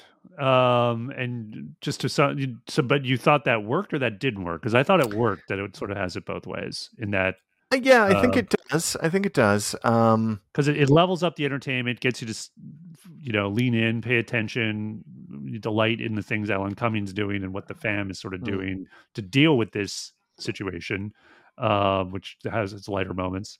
Uh, Yeah. and Yeah, I guess Yeah. I just take it back to like we need more if we're going to be switching in this whiplash way between comedy and, and extremely serious, uh, as we do in the ducking stool scenes. Like it, it- it just needs more. We need a bit more Yeah. time. and this is it's telling and sort of as we wrap up here like we have not mentioned the morax since the Mm. very beginning and that Exactly. whole plot it's really extraneous i i think uh, uh, where where we're arriving is that they really should have made this a pure historical and just forgot Mm. about the alien plot and uh given us more there um again you might have uh, you might have like i don't know turned off some of the younger viewers are waiting for uh Mm. uh an alien plot but i think But also, some of the younger viewers might be able to sleep. yeah but i mean do it one time you know what i mean like yeah. Do a historical one time try it i hope Yeah. russell davies thinks about it like i would would love to see like a return to some kind of pure historical because i think this they if they had followed through and done it here i think it would have been really a tour de force as such it's kind of like oh it's a pretty good plot uh and then kind of loses something once the Hmm. alien mask comes off again Honestly, I, I'd be surprised if RTD does it. I think we may have missed our best chance. yeah I, I- I feel like Chibnall was the best chance for a pure historical that the show's had in a long time. he's and a fan of the uh, corner but chris yeah, I'm sure he is. Chris, if you're listening, please leave a review. Let us know what you think of the uh, History Corner. Um, so listen, we cannot get out of this podcast without answering some questions. yes. And those are, of course, the four questions to Doomsday. Yes. Well, the first question, I feel like we've we've answered a fair amount of so far. Which is why did the randomizer take us here? Um, which you know we've talked about the historical connection, the within the same season connection, getting a lot of Whittaker. Um, what else? What else do you think, Pete? What else? the- What are the reasons? Randomizer just knows us so well. It's like you got to get your Whittaker fix before the the centenary special. We got to we got to get back in the groove of like what is Doctor Who right now. Again, yeah, we're not going to do the centenary special until it actually comes up in the randomizer. After right. Until we get number three hundred and two yeah, in the randomizer. but I think you know the the Rosa thing we mentioned of the peril of uh, people of color Mm, uh, with the Doctor in history. This being the Doctor in peril because that that that connection came through loud and clear. So I think you know that is the through line for me in the randomizer. Also, like. You know, Whittaker stuff maybe a little underrated. You know, in that first season, I think maybe we've been Yeah. lucky about going to the good ones, Yeah. but I think we're getting more out of it this time. And you know, I I I think it probably series eleven probably deserves a second look in the order we're doing it.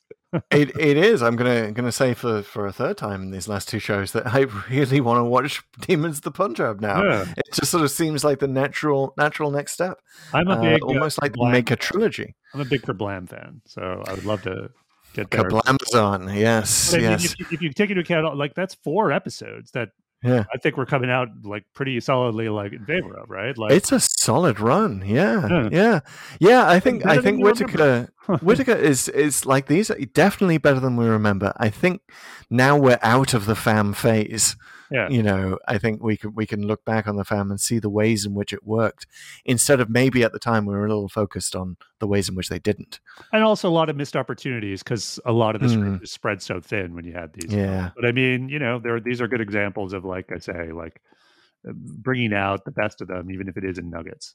They may be the best examples, and maybe sort of, uh, you know, again, we're kind of Monday morning quarterbacking here, but what if season 11 of the new show had just been entirely historical? Oh wow! Because I, I would venture that the three strongest episodes uh, are uh, Rosa, Demons of the Punjab, and The Witchfinders. Hmm. Um, and they're all historical. So what if, yeah, what if Chibnall had just leaned in to the historical? This seems to be, it seems to be a good TARDIS team for that specifically. Yeah. So they all have, bring their own ideas and, and you know uh, prejudices and responses to prejudices uh, that that would occur in time travel. So In some universe, there's a series eleven that is yeah, all historical all the time. season eleven B. right. The second question to Doomsday is what if the evil plot had succeeded? So Mm, it's required mm. us to identify the evil plot, and in this case, there's probably more than one. Um, I feel yeah, like is it the Morax's plot or is it King James's plot? Well, um, easily, you know, do the Morax thing in 30 seconds Mhm. because Yeah. just straightforward Doctor Who take over the world stuff, right? Like that's really boring. Like the Morax plot succeeds, they'll uh, infect King James. James, you know, with his influence, lets them helps them conquer Earth and make it the center of whatever their prisoners Mhm. or whatever this evil emperor empire. You know, history over, blah blah blah. Mm, does he though? Does he allow me to do a Thor gif? Does he though? Does he? Is it that? Is King it? James? Is it really? Does he really take over? I don't know. I mean, first of all, remember James was so often on the edge of assassination. Now, Right. if he's Mud King, Yeah. You I think- assassinated, right? was that? He'd be resistant to assassination if he's taken over. I Unless they have guess. anti-Morax torches that the Doctor creates or whatever. Yeah, yeah. You know, they, maybe they'll find uh, remnants of the tree, which, uh, yeah, the, the the tree turning into like you can chop up the tree and turn make torches out of it. Okay, I guess. So maybe that just becomes some quest for someone to kill the malevolent King James. So it becomes like this Sauron, Lord of the Rings final battle with him, which is kind of a cool history, Yeah. a new history of the of the 17th century. That'd be pretty awesome. Uh, it'd yeah, I like that idea. alternate history. but it would probably only take place in the UK, right? Again, uh, how how do you go from just having your mud infect a king to conquering the planet in the 17th century? Well, presumably, if they have some technology knowledge of some kind, Hmm. um, you would think. I mean, they seem to have retained their memories, even though their doctor says at one point they were they were just DNA, which is weird. Um, I mean, I in in the spirit of season eleven, I'm going to have to say that the, the the Morax would have to use the power of prejudice, because the one thing that British people were more afraid of at this time, other than a mud king, was Catholics. you know, if Yeah, if got it. if yeah, King James is on the throne, it's and like he's covered in mud now, and the mud is weird, and it's sort of shifting and oozing all over his face. But at least he's not a Catholic. Hmm. Like, let's go, you know, and you can start a war of religion on that basis because you've got to completely distract from his weird appearance. Um, Yeah. you know, yeah. So I guess that's the evil plot. Does does the Doctor die in this evil plot? Um, that's a good question. I guess have if it is. Ki- if King James's plot is the evil plot, then the Doctor probably dies hmm. because yeah. then it's like you know that's that's succeeding. So the Doctor goes into the water as Jodie Whittaker and comes out as Ncuti Gatwa. Oh wow, yeah, yeah. The, the the chains were a little too tight.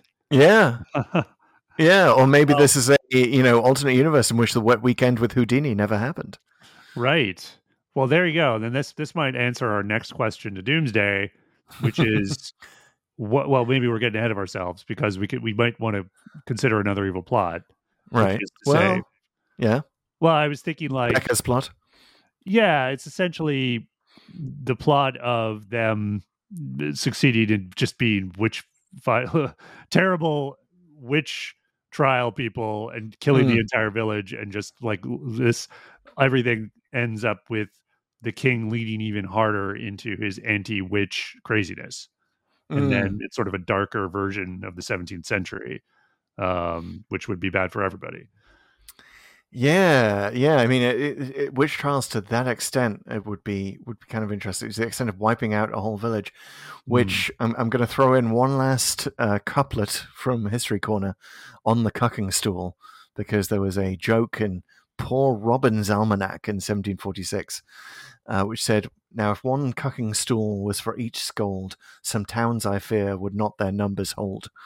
huh Uh, which is wow you know, immensely sexist joke, basically. Um, kind of, but also kind of saying, like, hey, you know, uh, if this were repeated, if you really literally did this for what you intended to use it for, like maybe some towns wouldn't even exist. yeah yeah Uh, and that's exactly Yeah. what happens here. The, the town Yeah. is disbanded.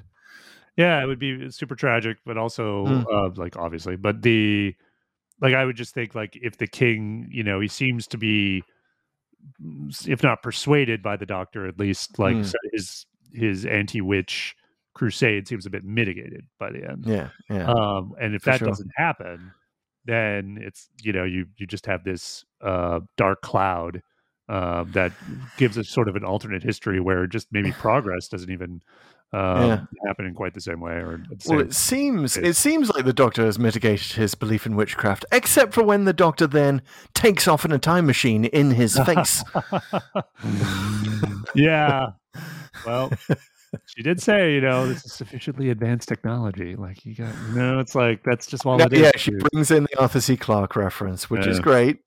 We gotta love that. Isn't it also used in Battlefield? Isn't that another reason for the randomizer to bring us here? The Arthur C. Clarke quote. Uh, maybe I just remember that one never clarifying that whether what how the magic works or if it really is magic. Yeah, that was one of the sort of weaknesses of it. I believe Uh, they use the, yeah. use the Arthur C. Clarke quote, which is interesting. Doctor Who kind of stealing from itself, right? Um, but yeah, yeah. I mean, also, is isn't it kind of a bit reckless to take a king that is kind of, you know, we we know that he believes in witchcraft. We know that Willa has sort of been accused of witchcraft. Right. The TARDIS takes off in his face. He's standing next to Willa. Are you su- are you absolutely sure he's not going to scapegoat her for this weird Right. witchcraftiness? Yeah. Just think Like he's literally all- just done it. like that, that they were he was completely fooled by a bunch of witches and now it's like Yeah. all right well this is also like i guess one of the issues i had um with the story in that there's not enough clarity on uh, like w- which side people are considering other like when for example the doctor's accused of witchcraft obviously like why isn't why isn't the fam immediately rounded up and then like Mm. executed right like isn't there sort of a guilt by association there i felt like there's a bit of a a few too many plot contrivances that way where you're not sure how much peril the fam's in because the sides they're on, whether they're in the king's good graces or Becka Savage's ally or not, don't really seem to matter that much. You know, Mm. they're still free and able to do things. Whereas I feel like if there really was this flip flopping of allegiances, that would have affected their ability to do things and have some physical consequences beyond, you know, they do obviously do it with the doctor, but Mm. um, limited limited budget. They could only Yeah. afford one scapegoat. yeah, exactly. There you go. So But anyway, also, it's that kind of thing with mob mentality as well, right? You know, Well- you just need, just need the one. It might explain a little bit this problem if we can figure out where the Clara splinter is, which is Right, the our third question. to Mhm, Doomsday. Um, and I, I, you know, you talked about the Doctor maybe escaping, or sorry, not escaping and regenerating to Ncuti Gatwa. Uh, maybe that doesn't happen because she loosens the chains a little bit. maybe Mm. that, uh, Clara's under there with a scuba mask. Perhaps. Um, perhaps, or perhaps she's the one who sets the Doctor up with Houdini Hmm? That's a good one. uh, for for this wet weekend. Um, you can imagine Clara being on that too. Um, and we, we don't know which regeneration this wet weekend takes place in, right? So it could have easily been a Capaldi era. It could actually not be the Clara Splinter, but Clara herself, the Impossible Girl herself, uh, arranging this uh, Houdini weekend Mm. uh, that we've never seen. Yeah, yeah, yeah. I like that. Yeah, she's Hmm. out there making sure all the pieces are in place. Um, Uh, speaking of pieces, maybe she's the one who kind of spreads the idea that you know maybe you could use that tree, chop it into pieces, and like light it, light the end of it, and uh, that's how you can get rid of the Morax. yeah, that's better than a hello, sweetie, for sure. To bring the doctor running. yeah, that's good. All I all I want to know is that she's not one of those other zombies because that would just not be not a good look for Clara. yeah. Although, don't you kind of want to see Jenna Coleman in that kind of I do. scary kinda, yeah. grey makeup? I, Let's have her be the lead one. Yeah. Yeah, yeah, exactly. All right. She makes makes a good witch. At the end of the day, what is this episode? Is it a Dalek, an Ogron, or a Viscount banger? Our rating system. Dalek Right. good, Ogron not so good, and the Viscount banger kind of explains itself. This is yes. I, I feel like a royal episode should have a Viscount banger, but uh no, we we had the Viscount. I decided that last week that, to my mind, Rosa was a Viscount banger. You've been giving him away, man. I've been give, yeah, I you know Uh, I gave it to okay. Logopolis, which is not necessarily you know which Oh, we did. this is all subjective. Yeah, yeah. Um, but you know, but that was the last one before, so I still I feel know, I'm being did Carnival of. Monsters. Don't retcon And, uh. Carnival Monsters. Thank you. You're right. Definite Viscount banger. Um, yeah, but still, still, I feel like I'm being sparing, and for that reason, I'm not going to give a Viscount banger to the Witchfinders. Yeah. Um, I, I'm going to say it's a Dalek. Yeah, very competent Dalek. I think this Yeah. is a very good. This is a Dalek that's very good at knowing what it's trying to do, and it just doesn't waste time. Um, you know, screaming exterminate before it actually does the exterminate. It just gets right to it, which is good. It's I would love to see a, a version of Witchfinders set in a village full of Daleks, where they're just all extreme, screaming, "Burn her! Burn her! Burn her!" well, there were those religious Daleks in the uh, the new series for five seconds, so that would be a good opportunity. I got to say, like I say, I watch these with watch uh, all these episodes with my kids. I try to anyway. My son really liked this one. At the end of the episode, when he finished, he's like, "Wow, I really like that." He said he thought um, it, it just really was good at holding his attention. That the morality presented, like the dilemma, you know, that he liked that it wasn't just like evildoers and and good guys Hmm. that you know there were issues with sort of the, the quote unquote establishment of, of Mm. the, you know of the village and King James, um, and just really got him to think about that perspective. That's great. Um, and he also just That's- thought the performances were really awesome. Like he was just super excited to to tell me how much he liked it after he finished. So, so would Jack give it a Viscount banger? I don't know if he'd do that, but I think he would. Uh, well, I'll, I'll have to check. He's, he Yeah. these, so I'm sure he'll let me know before next week. I love it. Um, I, I, think we should, uh, you know, if they're willing, if, if the kids would like to include their ratings, uh, I, I think it would be it would be a great one. Could help resolve any ties Yeah. that we have between us. Pretty sure my Um, daughter wouldn't, just because she was she was scared. She was scared by it. Yeah. Oh, It was good her she to watch it with us. she's okay now. She's she's over the the Morlocks or She's all right. It was one still- night. It was one night. yeah, It's all yeah. good. Morlocks, Morlocks. You can't even remember it their names. All right. we are moving on. We are. Witchfinders and its slimy, muddy tendrils. and uh, getting back in our time space vessel to find out where we're going next in this thing we call Doctor Who the TV series, which means Indeed. activate the randomizer. That's right. It's time for the randomizer. Randomizer two components. Pete is looking at the codex, which is our list of 301, not yet 302 Star Wars stories. Uh, Star Wars stories. Holy crap! Wrong podcast. Sorry, people. all good. Wait a minute. You're not cheating on us with another randomizer, are you? There's a whole other podcast. I'm sorry to have to tell you this way, Pete. No. we go through random episodes of like the Clone Wars and uh, How long Oh, is God. that spreadsheet? yeah, Damn. seriously, seriously. Special on there? the, the holiday special. yeah, exactly. Oh God. Uh, anyway, no, the, the codex is the random list of Doctor Who stories, and then we navigate through the codex with a truly random device uh, that is called random.org. Uh, device, by the way. Uh, in the Pendle Witch trials, it was basically two families at each other's throats. One was the Device family, uh, oh and one and one was the Nutter family. If you've seen Good Omens, uh, the the Neil Gaiman, uh, Terry Pratchett, or if you've read the book, you know that there there is that continues the witch families of Device and Nutter up until the present day. So yeah, true, yeah. true fact. I used to be the editor of a site called Device. Oh, Yeah, it was interesting. It was no just like with no e because you had to misspell everything. Back, Ah, yeah, in those days. yes. It's the only way to get the URL. Ah, a miracle of rare device. Um, Well, those witch trials had you know reverberation. this is this is why the randomizer took us here. Clearly, I mean, I, I was just joking after watching The Witchfinders with my wife that uh, it would be a great name for a technology reporter if you had like a hyphenated name that's like both of those families together. Device Nutter. I'm just a device nutter, me. Um, nobody grab Yes. that URL. I want it. All right. devicenutter.com. it's a very aggressive technology site. uh, yes, right. random.org is our random element. It uses atmospheric noise rather than pseudo random algorithms. which computers are very, very uh, known to do and are bad at doing. Uh, but this is so much more doctorish. We love it. It's been scaring us for years at this point. uh, and uh, Pete, do we want to issue a challenge to the randomizer before I give us a random number between 1 and 301? We probably do. Um, Hmm. And I'll just go it. I'll say it. Let's give us a pure historical. Do it, Wow. It could be anything. I'm, uh, including Black Orchid. I'm gonna I'm gonna double down.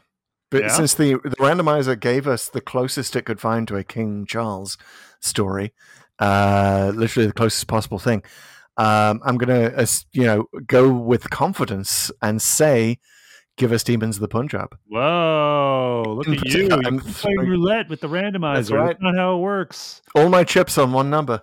What? Well, I, we got to give get some. Maybe you win a prize if this actually happens. yes. Can we can we just make pull to open like a gambling podcast at the same time? can can we do this? Uh, is it legal? Um, I think so You're- You're in the state of New Jersey, and I hear that everything is legal in New Jersey. So probably, Except we can do- your own gas. You can't do. But we can do gambling. So uh, yeah, write in, listeners, Yeah. if you if you would like to see an actual pull to open book uh, on the chances of various options. Um, but yeah, Demons of the Punjab, do it, Okay. do it, do it, and be a legend. Let's find out if this is going to happen. You ready with uh, the executor? I am ready with the executor. Random.org is ready to go when you give me a countdown. I will give you a countdown in five L's. Four, three, two, one. Forty-one. Whoa! It might have done it. It might have done it. No, Fury from the deep. Oh, What? a very very wet episode Yeah, of yeah, Doctor yeah. Look at that. Is that that one was that? There, there's an animated version of this, right? I'm not wrong about that, right? I don't know. It's completely missing. It says here. Um, Yeah. has Oh, there there you go. been There is. There's an animated version. There is. Yeah. It was Oh, thank uh, goodness. 2020. Uh, 2020? Oh, we were so close to our first completely missing story, Yeah. which is something we've asked the randomizer for in the past. Yeah, yeah. So it is. It was missing, and kind of technically still is, but they've animated it uh, to Yeah. the to the audios that were preserved. So wow, okay, this is huge. This is Yeah, uh, To Troughton, not a pure historical.